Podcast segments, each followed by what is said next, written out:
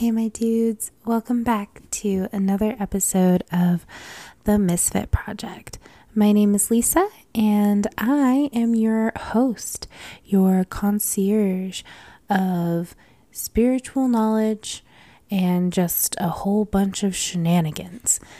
So without further ado, today's topic, if you haven't read the title of this episode, is based on moon magic or the lunar magic. So in brief cliff notes, we're going to be talking about lunar cycles, what the moon means in astrology, and kind of just basic tips and stuff like that. It's just a real basic knowledge of the moon and the types of intention and magic you can manifest while using the moon and the moon energy. So, without further ado, let's get into it. Hey my dudes, welcome back to another episode of The Misfit Project. And my name is Lisa. I'm your host, your concierge, and I'm going to take you for a very informative but beautiful ride as we today, tonight, whatever time of day you're listening to this, we're going to talk about the lunar cycles and the type of manifestation, intentions, magic, whatever floats your boat type of deal. We're going to talk about those. And I just want to say that there's a lot I can say about the moon and working with the moon, because it's one of my foundations in practicing magic. And it's such a great way to establish some sort of ritual, even if you're a baby witch. So, without further ado, let's get this shindig started. But first, I did want to throw out there that the points I make in this podcast episode are based on my experiences and the research that I've put into my own practice. So take what I say with a grain of salt. If you want to use it, if you find the information that I've provided is good information and you want to use it, by all means, nobody's fucking stopping you. However, I am not responsible if anything goes wrong. That is all on you because you are the one that sets the intention. That is not me. I am just sharing said information. Two, there's a lot of misinformation out there, as we were just talking about misinformation. There's a lot of it out there, a lot of it. And when it comes to performing magic under the guise of the moon, I wanted to clear it up with some facts. And I also wanted to clear it up because the practice of magic or witchcraft or whatever have you, or if that's not what you want to call it setting intention, you want to call it your manifestation rituals, but using the lunar cycle to help you in said manifestation, it's all about the intention that you put in. I will formally say that. It doesn't matter if you have herbs, candles, spell jars, magic bags, or whatever have you. You don't need any of that. Hell, you can just get away with purely thinking about it. But if you're more of a kinetic person or a visual person, a piece of paper and a pen work just fine. A journal works just fine. And also your intuition, following what your gut says. That is something that I think is very important to also point out. If somebody says, like an example, we'll just dive into the example. If somebody says, don't leave your crystals out in the full moon when it's a lunar eclipse, because it's chaotic energy. You don't want to leave anything out. You don't want to make moon water. And I think, and this is just my personal opinion, I think that's kind of wrong. I think you should go based off of your intuition. And plus, life is birthed from chaos. There's nothing easy flowing about creation. Everything is created from chaos, from a spark, from a big bang, from something. That's how things are manifested and created, because you thought of it. A thought can be chaotic sometimes. Our thoughts can run away with us. Most of the time, if you're an overthinker like myself. But that's beside the point. The point is, we're going to talk about the moon. And first I'm going to just start out with, I don't know, some fun little tidbit facts. So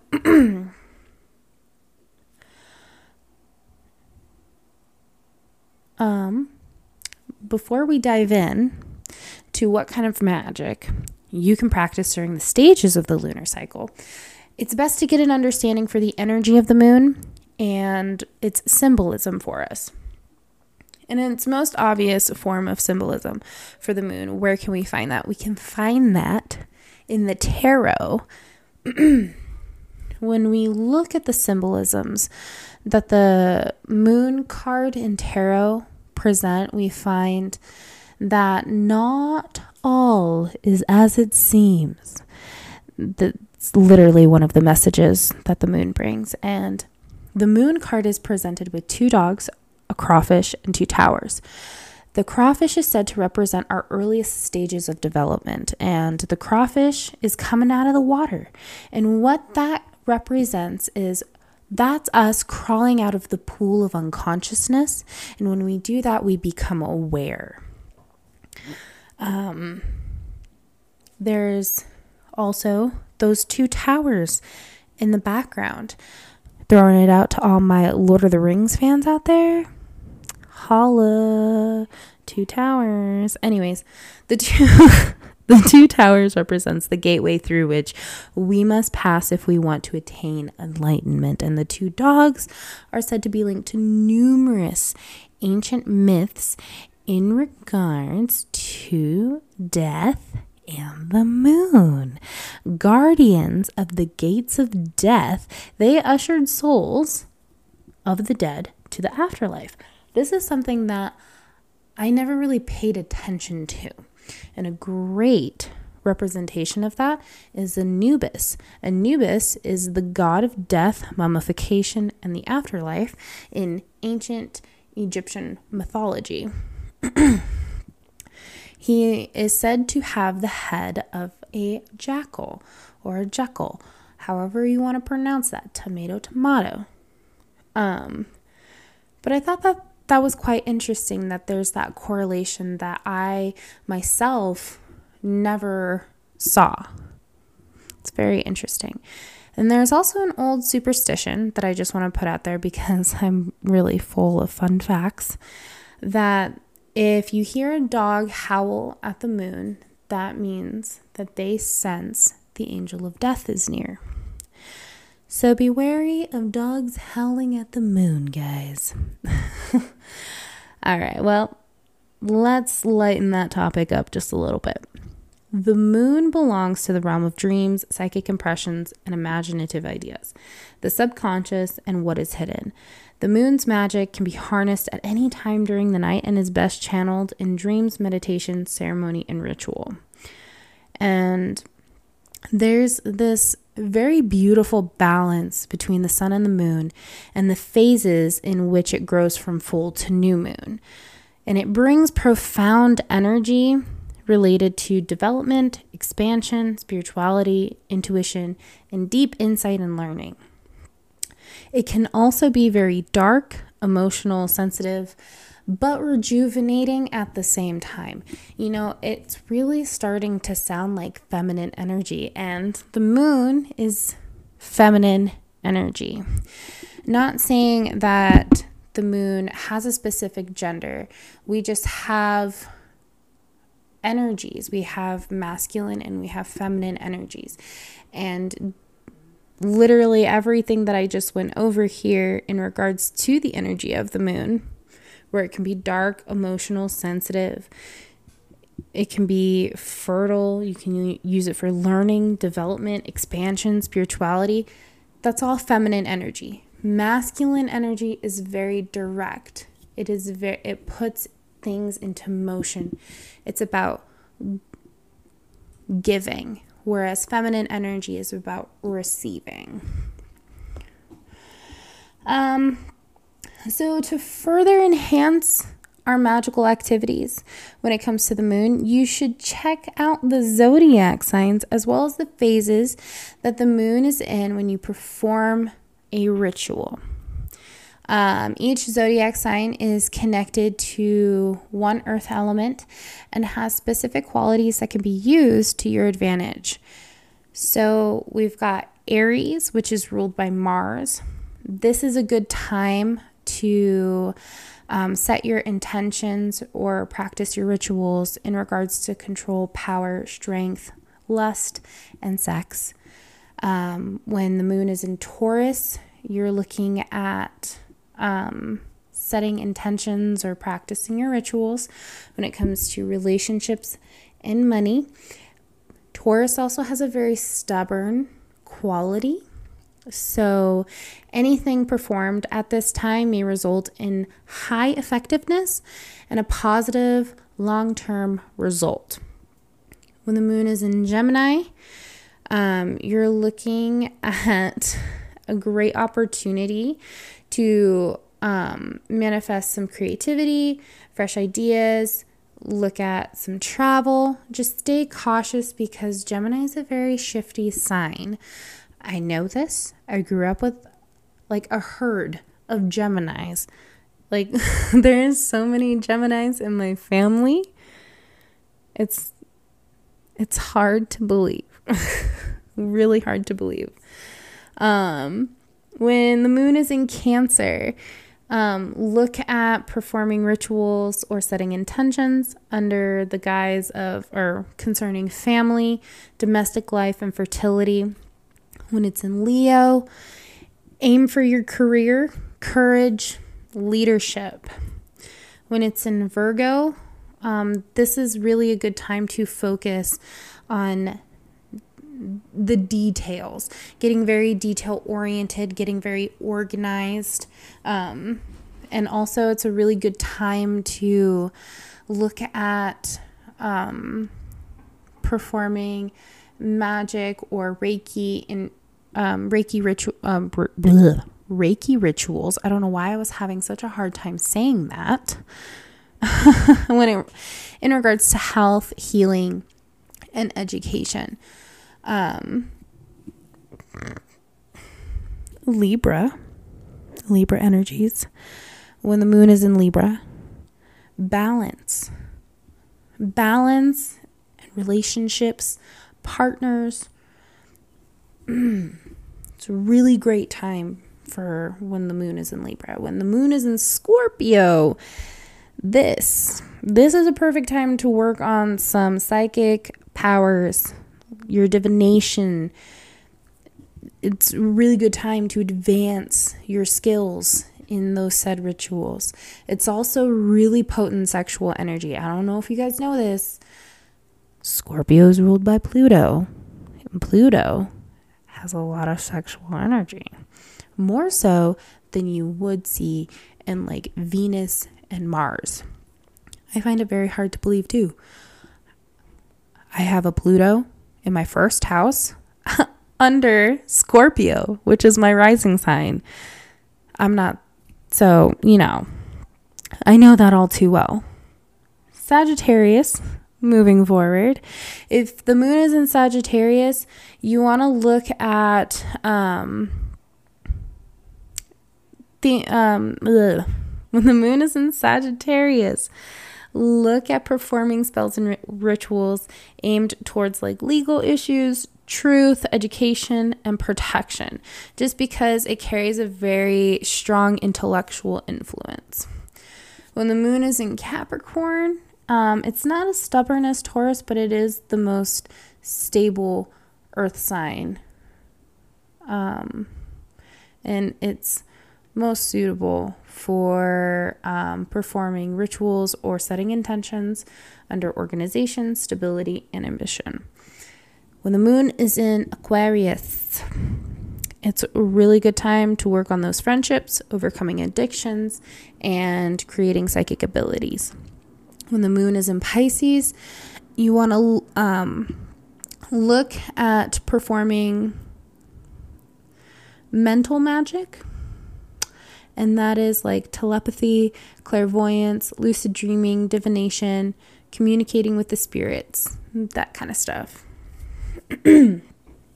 So now that we went over the zodiac signs in which the moon travels through within the 29.5 days of each cycle, let's go through the 8 phases that it also goes through within those 29.5 days. So we have the new moon, we have the waxing crescent, first quarter, waxing gibbous, full moon, waning gibbous, last quarter, and waning crescent. The new moon is a really good time for setting intention. This is a really good time to let your imagination run free, to dream up new realities, to really set those intentions, planting the seeds for your future, literally and figuratively. It's a really good time to actually plant seeds.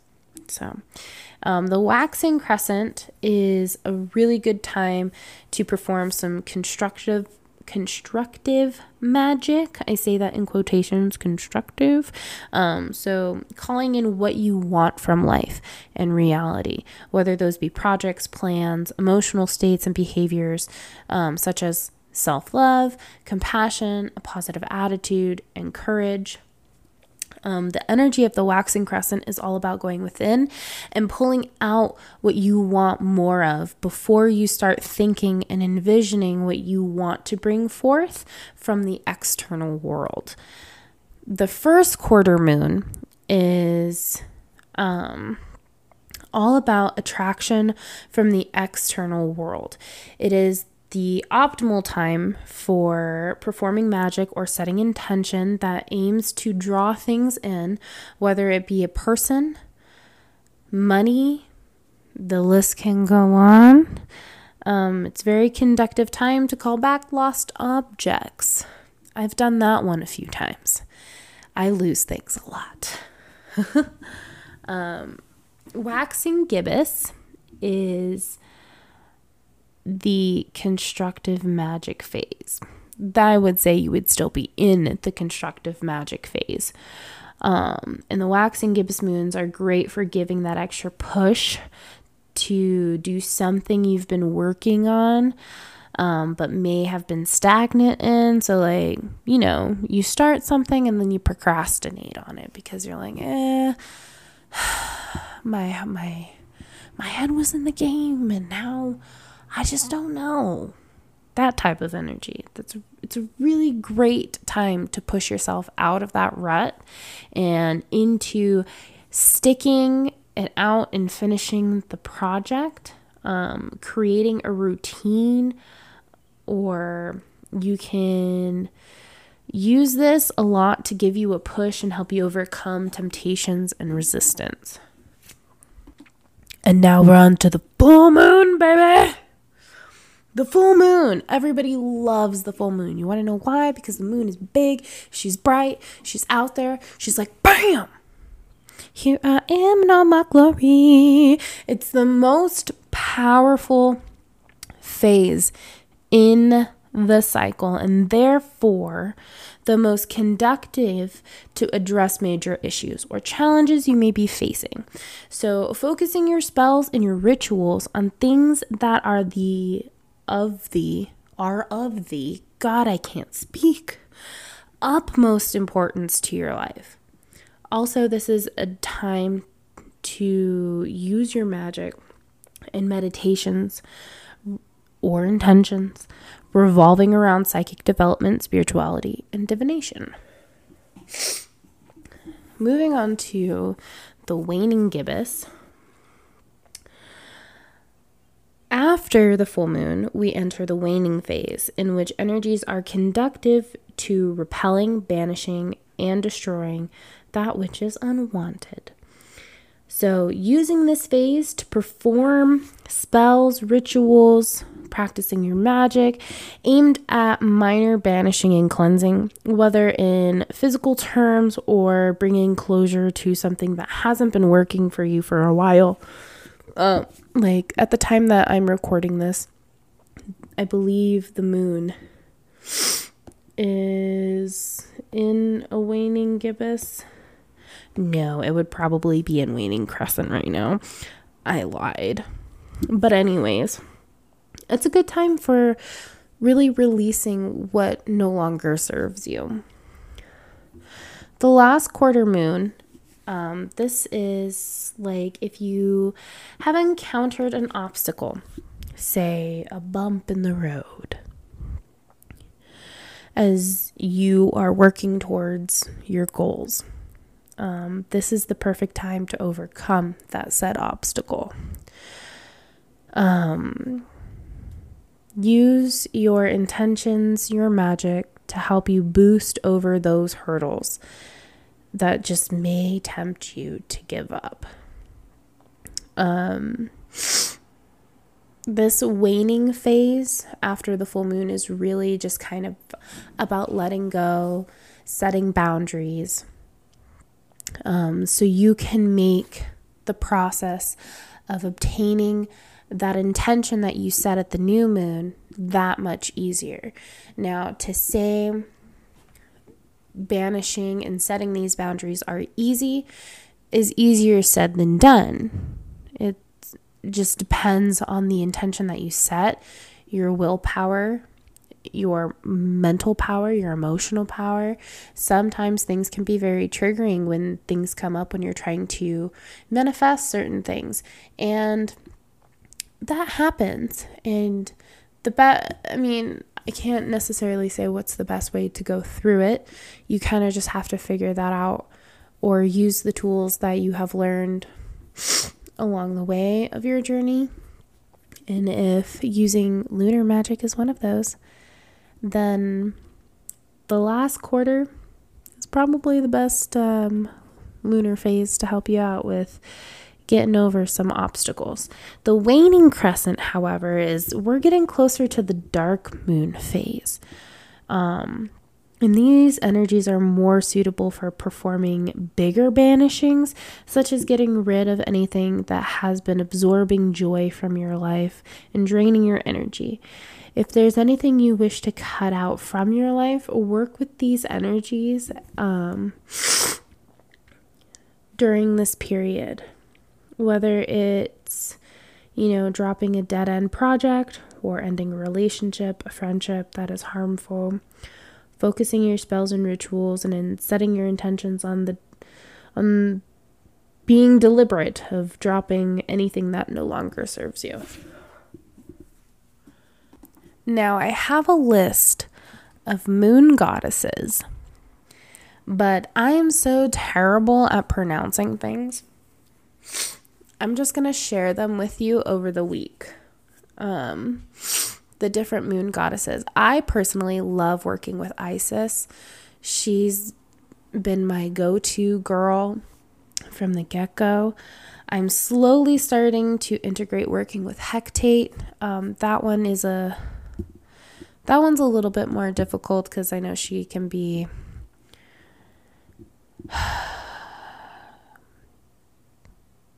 what's the word I'm looking for?